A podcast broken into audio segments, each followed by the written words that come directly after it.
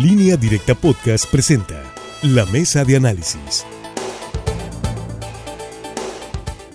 Ya la mesa de análisis de testigos de la noticia, gracias por continuar con nosotros en este espacio. Saludos a usted que nos escucha en su casa, en su trabajo, a bordo de su automóvil o en los transportes del servicio público. Saludo con gusto aquí a Francisco Arismendi. Francisco, buenas tardes. Buenas tardes, Sinaloa. A Rogelio Félix. Rogelio, ¿cómo estás? Muy buenas tardes. ¿Qué tal? Buenas tardes. Y a Javier Cabrera. Javier, ¿cómo estás? Muy buenas tardes. Muy buenas tardes al auditorio. Bueno, dejamos pendiente este tema.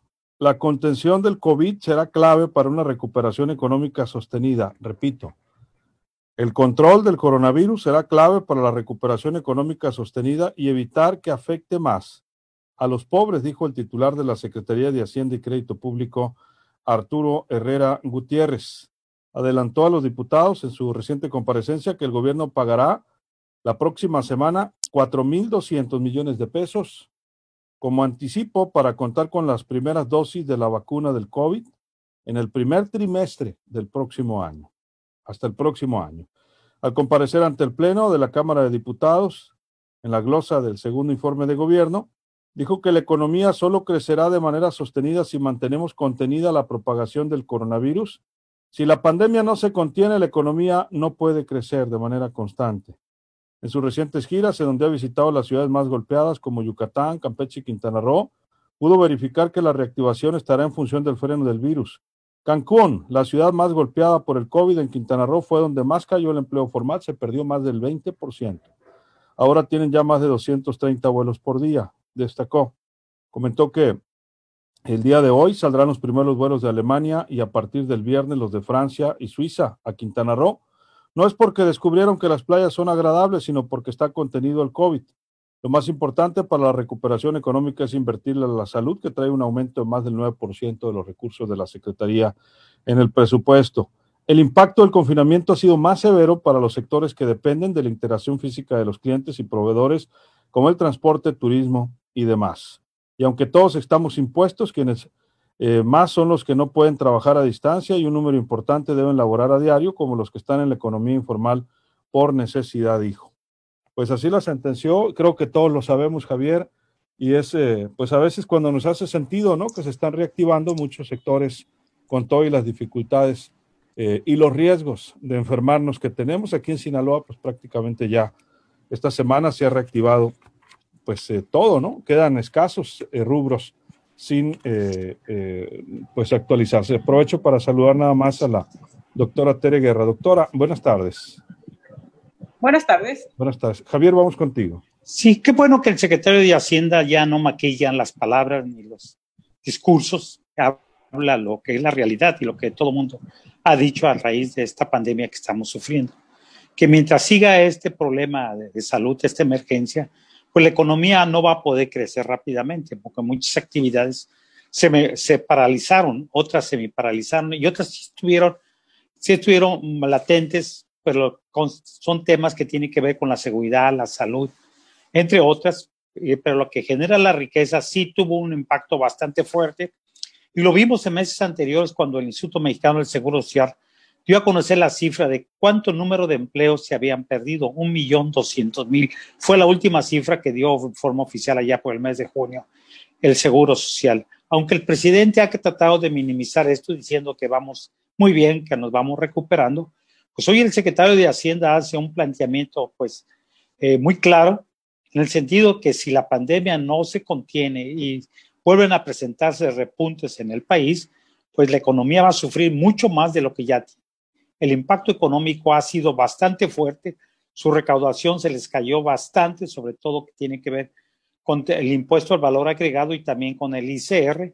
Y bueno, con la reactivación de la mayoría de la economía en el país en el, Estado, parece ser que vamos, vamos nuevamente reactivando, vamos ya nuevamente reactivando y buscando tratar de volver a una normalidad que es totalmente distinta.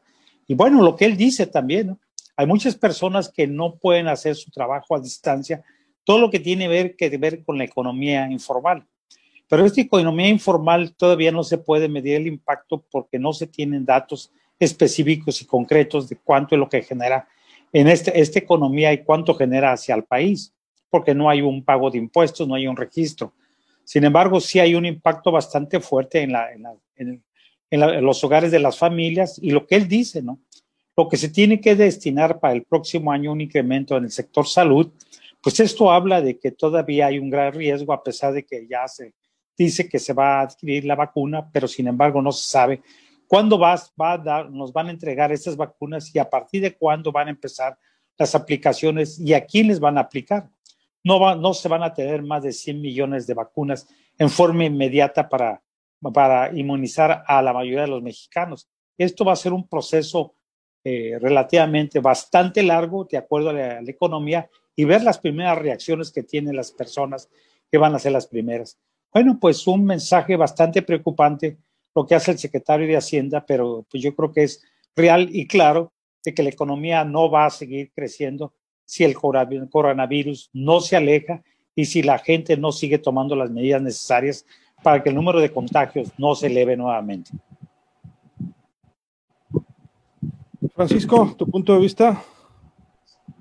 Bueno, pues ahí está nuevamente la voz de alarma del secretario de Hacienda, pues que hay que decirlo con todas sus palabras, va en sentido contrario de lo que diariamente nos ofrecen desde la mañanera el presidente López Obrador, con todo respeto, y los informes de ya un desgastado López Gatel, pero muy protegido, muy defendido por el propio Ejecutivo Federal, pues de que vamos bien y que vamos cambiando de color. Yo creo que poca gente cree ya eh, en el semáforo ese destartalado del sector salud, porque entonces, ¿cómo si va tan bien la cosa y va cambiando tanto de color y ya casi le pegamos al verde en todo el país? Entonces, ¿por qué se sigue incrementando por cientos el número de muertos en México? ¿Por qué se sigue incrementando por cientos el número de contagios en México? Algo está muy mal y este tipo de advertencias de un alto funcionario, con nada más y nada menos que secretario de Hacienda, pues nos coloca en la realidad y en el sospechosismo de la mayoría de los mexicanos, pues de que alguien nos ha estado mintiendo de que vamos bien cuando vamos totalmente mal. Debe escucharse una voz de este tipo porque eh, Hacienda tiene sus propias evaluaciones y ellos ya, ya, ya se percataron que la economía sigue estancada, que la economía sigue atascada, porque pues hay mucha gente que no está yendo a sus lugares de trabajo, otros porque ya cerraron las empresas, pero mucha gente, aunque le dice ya puede ir usted a tal lugar, la gente le da miedo. Y eso se ve reflejado, por ejemplo, aquí en Culiacán, en los restaurantes. En los restaurantes este, la asistencia sigue siendo baja dentro de todo, en, muchos otros negocios. Sí vemos mucho movimiento, circulación de vehículos, etcétera, pero generalmente la gente está saliendo al supermercado, qué sé yo, pero en la reposición de lo principal, que son alrededor de 12, 13 millones de empleos, la recuperación va a cuentagotas. Y eso lo sabe el gobierno federal, lo sabe el secretario de Hacienda. ¿Por qué? Porque no está cayendo a la caja los impuestos, porque el empresario que quedó vivo y que está sobreviviendo en esto del tamaño que usted quiera, pues únicamente está reportando el ingreso bajo que tiene en sus respectivos negocios. Entonces, creo que las autoridades de salud ya no deben de seguir echándonos mentiras con el destartalado semáforo de esos intereses políticos. Doctora Guerra, su punto de vista. El tema va junto con pegado. Siempre se ha dicho que entre más se prolongue la emergencia sanitaria, mayores serán las secuelas económicas. Siempre se dijo eso, pero yo creo que de alguna manera se quería como disgregar. Una cosa es la economía, otra cosa es la salud. Sin embargo, desde el principio hemos visto cómo la pandemia ha afectado a nivel mundial las economías, cómo eh, la situación, por ejemplo, de pérdida de empleos en México es una, pero veamos lo que está pasando en Estados Unidos, lo que está pasando en Brasil, todos aquellos países que han tenido un impacto fuerte del coronavirus, que ha pegado y que han, perdido la vida miles de personas, a todos esos países les ha impactado más en su condición económica. México es el país número cuatro a nivel mundial por número de muertos. La estadística real de cuántas personas son contagiadas no la conocemos. Hemos repetido invariablemente que México es de los países que menos pruebas practica. Esto significa que hay un subregistro de casos. ¿Y qué nos preocupa? Si nosotros el espejo en que nos vemos es el espejo de Europa, y digo el espejo porque cuando la pandemia llega a China, después va a Europa y después se replica en América Latina y particular en, en, Latinoamérica, pero también en Norteamérica. ¿Y qué es lo que vimos? Bueno, en México se queda, en Estados Unidos se queda, en Brasil se queda, en Europa ya van por la segunda vuelta. Ya están tomando medidas los países porque ya hay lo que se conoce como un rebrote. Estamos hablando que están apareciendo cientos de casos en España, en Alemania y en varios países. Están midiendo estos países y van a volver a tomar medidas de confinamiento y con qué dureza los van a hacer. En México se va a pegar una etapa con otra. Nos preocupa además en el caso de México y particularmente en Sinaloa otro tipo de enfermedades que se dice pueden agravarse. El tema del dengue. Se habla de la posibilidad de muerte de dos menores que tuvo que ver, se dice, con dengue hemorrágico. Esto en la ciudad de Mazatlán. Esto es muy peligroso porque siempre han advertido las autoridades de salud que pegar coronavirus con dengue y peor con dengue hemorrágico puede ser una combinación letal. El otro tema es que la influenza son los meses en que tiende a agravarse. Entonces pareciera que no vemos descanso, no se ve que pueda mejorar la situación si bien el número de casos de contagio, según el recuento que hacen las autoridades, ha bajado y el número de muertos también, bueno, si en Europa ya están en la segunda vuelta, pues aquí no va a llegar la segunda vuelta sin haber salido totalmente la primera. Y esto tendrá un impacto en la economía, sin duda. Lo que dice Francisco es real. No solamente es el tema de restaurantes, es el tema de muchas actividades económicas que no han podido recuperar el dinamismo que traían el turismo mismo porque la pandemia les ha pegado. Pues veremos junto con pegado, digo, cuestión económica y cuestión de salud. Rogelio Félix, su punto de vista. Pues hay que ver cuánto sostiene el secretario de Hacienda y Crédito Público, Arturo Herrera Gutiérrez, de que la pandemia va a ser el factor que mida la economía en este país, porque hay que recordar lo que anteriormente eh, estuvo dando unas entrevistas, eh, Arturo Herrera, unas reuniones que tuvo con altos empresarios, y dijo en su mensaje que utilizar el cubrebocas vendría a mejorar la cuestión económica de este país y, todos pues casi pues le aplaudieron, ¿no? De que era cierto que ese, esa herramienta tan sencilla como es el tapabocas pues iba a hacer la diferencia entre que creciera la economía en este país durante este año 2021 y 2020-2021, pero resulta que al día siguiente el presidente lo lleva a la mañanera y le preguntan que si era cierto que el cubrebocas era una salida para la cuestión económica. Ahí el presidente volteó, lo miró y le dijo que, que, si, que si eso fuera cierto, pues él usaba el, el, el, cubrebocas, pero no, México dijo va muy bien y requete bien, dijo el presidente. Hoy, por cierto, la presidenta del Centro Empresarial de Sinaloa daba algunos pequeños números, pero muy significativos en el sentido del desempleo que se está dando únicamente en Culiacán. Habla de más de 22 mil empleos que se han perdido durante esta pandemia y los más fuertes fueron durante abril y mayo. Pero, pues como dicen los empresarios, o sea, los negocios se abrieron. Es muy diferente a que se abran negocios a que de una reactivación económica. Los datos que tienen los comerciantes a nivel local y a nivel nacional es que sí están las cortinas arriba, pero la gente no está comprando. Es decir, las familias están haciendo nada más lo más indispensable. Es decir, ahorita, pues muchas eh, personas pues no están comprando joyería, no están comprando a lo mejor mucha ropa, calzado, simplemente es ahorrar, ahorrar y estar sacando lo que llega de la quincena o de lo que se tiene ahí ahorrado todavía para la cuestión de alimentos. Yo creo que como dice Francisco, también esto del semáforo, pues ya de plano no hay a quien creerle, ¿no? Porque seguimos escuchando historias de, familias, de, de conocidos, de que están muchas personas en cama, en casa con este tema del coronavirus, sin embargo, pues cada día las autoridades a nivel federal y a nivel local, pues nos están pintando un país de color amarillo y ya muy pronto a verde. Insisto, creo que insisto en que el semáforo lo tenemos en casa, hay que proteger a nosotros. Y sobre los datos del secretario Herrera, pues vamos a ver si eh, pues se sostienen, ¿no? Se sostienen porque la economía de este país y de otros países del mundo están eh, agarradas, penden de un hilo.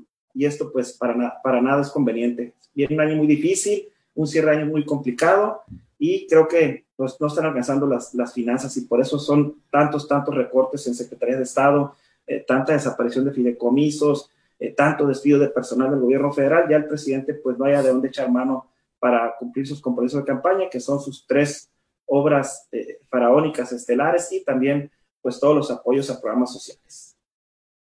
Vamos a ir a una pausa, regresamos por supuesto en testigos de la noticia.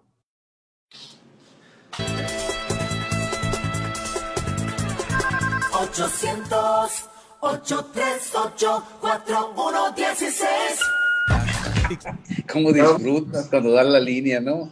Qué bárbaro. Se muere, yo creo que va que vuela no para tanto ministro. la intervención que va a tener, sino la línea que va a dar. Va, va, que vuela para ministro de la Corte este. ¿no? Ándale. Bien, vamos a saludar a nuestro auditorio del portal de televisión Línea Directa con muchísimo gusto, como siempre, a Ofelia Pillado, a Javier Salinas desde Tijuana, Patricia Duarte, Lucero Legaspi, Carlos Camacho. Les mando un saludo y el tema de hoy tiene que ser la decisión de la Corte. Todo un circo del presidente para ganar la elección del 2021 y ningún expresidente va a ir a la cárcel. Saludos desde la región del Ébora. Saludos hasta la bellísima región del Ébora. Saludos, Martín Armenta hasta el Fuerte, Sinaloa. Sitio Guasave, Sinaloa, igual, dice el problema es que con la reactivación de nuevo hay casos de COVID. Edna Julieta Chávez Ardizoni, un gran abrazo a todo el equipo, bendiciones. Qué gusto saludarla, Edna, saludos hasta allá, hasta el Fuerte de Montes Claros también. Juan Manuel Quiñones Luque, saludos a la mesa desde Santa Clarita, California, como siempre, dice el número uno en Sinaloa. Gracias, don Juan Manuel, y no sabe el gusto que me da que ande por allá con su familia, donde lo apapachan tanto, allá en Santa Clarita, California. Saludos, cuídese, porque hay mucha cochepacha también allá. Ángelo Escopelio Zuna, un saludo para todos, siempre los veo desde Guasave, el mejor noticiero de Sinaloa, gracias. Qué ganas de ir a Guasave también. Amado León nos saluda desde Rialto, California, y siempre manda saludos a todos los ejidos de su municipio ahí de Guasave. Daniel Mendoza, en las últimas semanas han estado asaltando a mano armada a gente de la construcción y trabajos similares, quitando herramienta, dinero, teléfonos, que miran que están trabajando, llegan y los despojan de su herramienta de trabajo. A ese grado se está llegando, ya hemos tocado este tema en días anteriores, de que está desatada la malandrinada de todos los niveles y ahora pues ahora resulta que llegan y asaltan también pues a, a, los albañiles, allá a los maestros, a todos, ¿no? Alejandro Caro, le informo que el sábado primero de octubre de 1892, o sea, anteayer, don Evaristo Madero, abuelo del general Francisco Indalecio Madero González, funda en Monterrey el Banco de Nuevo León y el martes primero de octubre de 1940, Albert Einstein dice que había nacido en Sombrerete, Zacateca, adquiere la ciudadanía de Estados Unidos. Dice atentamente Alejandro Caro Corona desde Badiraguato, Guasave, Sinaloa, dice saludos. Alma Robles, ¿a qué teléfono puedo hablar para hacer una denuncia ciudadana? Atención, Luis Alberto. Eh, Cristian Alberto 838-4116. Ahí lo, ahí lo puede poner en, en, en, el portal el señor director para que lo retome, lo retome Alma, claro por favor. Eh, eh, Cristian Alberto dice, todo es cierto, muchos negocios ya abrieron, pero también uno de los problemas es que mucha gente anda en la calle y ni cubreboca se pone. Basta con mirar los camiones, siempre hay más de una persona que no los usa. Todos hechos bolen algunos y ni el camionero trae. Dice, hay que hacer un llamado a las autoridades para que chequen seriamente ese aspecto. Pues ya habían quedado, ya habían quedado a hacer eso, Cristian Alberto, pero parece que únicamente se mueven cuando se hace una denuncia mediática y al día siguiente pues ya se vuelven a encerrar en sus refrigeradas oficinas allí en la Dirección de Vialidad de Transportes, el señor Chano Valle, pues que está más metido en sus aspiraciones políticas por Guasave que por atender su changarro, matarín. Ahí vamos, ahí vamos. Gracias. Bueno, regresamos. Gracias, Francisco. Regresamos al aire. Gracias por continuar con nosotros. Estamos hablando de estas declaraciones del secretario de Hacienda, quien lo sabemos, ¿no? Pero el tema es cómo poner la, la balanza, lo económico o la salud. El secretario de Hacienda dice que si no hay reactivación de la economía, pues, eh, digo, perdón, si no hay eh, control al COVID, México no se va a recuperar. Sin embargo, pareciera que está eh, el orden ahorita, eh, pues diferente, eh, en, en, orden de importancia, valga la redundancia, Javier, ¿no? Primero bueno, en el, la salud. Es que ya en esta segunda fase, ahorita parece, ahorita no parece, sino que es importante la economía, porque también cómo hacer frente a las necesidades que se tienen en el sector salud si no va a haber cursos económicos. Y igual en los hogares, de la, en, los, en todos los hogares, lo que se requiere es también tener algún ingreso. Mucha gente que tenía algunos ahorros, pues ya los, los gastó totalmente. Después de seis meses de mucha gente estar pues en un aislamiento forzado por las autoridades, por, no por las autoridades, sino por la necesidad de esta emergencia, pues tienen que salir a trabajar. Muchos de ellos han estado trabajando durante la emergencia, como lo dice el secretario de Hacienda. Pero sí es necesario reactivar, o sea, aquí el gran reto es que la ciudadanía entienda que todavía estamos en una emergencia y que tenemos que tener nuestras propias medidas de seguridad. Y muchos radioescuchas tienen toda la razón que mucha gente vemos en la calle, sobre todo con, sin cubrebocas, o si lleva el cubrebocas a algún lugar público, sobre todo a restaurantes, o si van a centros comerciales y se ponen a platicar en celulares, se, se quitan el cubrebocas y se ponen a, a estar caminando y hablando por teléfono. En los camiones nos damos cuenta, en los supermercados, en los mercados, pues que mucha gente incluso se molesta todavía y mucha gente sigue argumentando que son mentiras lo del virus, que es un invento del gobierno. O sea, cada uno tiene su propia, su propia creencia sobre estos hechos, pero lo que sí debemos ver es el número de personas que han muerto por este virus. Más de 78 mil personas en este país han perdido la vida a causa de resultar pues contaminados, afectados con este virus. Y lo que se tiene que hacer es cuidarnos, salir a trabajar, pero cuidando la sana distancia y evitar las aglomeraciones. Pero esto de las aglomeraciones lo vemos en las playas, en las fiestas, siguen celebrándose fiestas en todos los municipios. Ya, por ejemplo, el municipio de Guasave, que fue el primero en cerrar sus playas y fue el que asumió las medidas más drásticas, pues parece ser que dijo, pues no tiene caso. Por más que les hacemos un llamado, por más que uso la fuerza pública, pues todos los fines de semana miles de gentes o sea, van y abarrotan las playas, se quedan a dormir, hacen fiestas, hacen reuniones y no hay sana distancia. Sienten que esto ya pasó porque dicen que, pues en algunos municipios, sobre todo los que están en verde, sienten que ya el virus desapareció y esto no es así. Lo que tenemos que tener son medidas de cuidado todos los sinaloenses. Así es. ¿Tu comentario final, eh, Francisco? Pues eh, yo creo que esto, como lo hemos dicho siempre, independientemente de que no hay vacuna, de que no hay medicamentos de precisión, esto va para largo, para bastante largo, y no va a disminuir como quisiéramos, sobre todo el número de decesos por el COVID, mucho menos el de contagio. Yo no le creo, con todo respeto, al semáforo que ya tienen rato manejándolo a su antojo. Parece que como si fueran ocurrencias o como si, como si quisieran mandar una señal desde la Secretaría de Salud allá en México de que sí, hombre, hay que aceptarlo, vamos bien. Pues no, no vamos bien. Diariamente tiene una contradicción. Por un lado dicen vamos bien, pero cuando dan su conferencia en las tardes, noches, desde Palacio Nacional, el sector salud, pues ahí nos actualizan el dato. Y ese dato pues habla, insisto, todavía de cientos de fallecimientos, de cientos de contagios. Y pues la verdad, como dijo en una ocasión un periodista al cual se le murió un hermano, no recuerdo el nombre del periodista. Dijo, bueno, es que no son números, no son estadísticas, dice, son seres humanos los que están falleciendo. Y nos siguen mintiendo, nos siguen mintiendo de que hay suficientes camas y suficientes medicamentos en el sector salud público. Mienten, es cierto.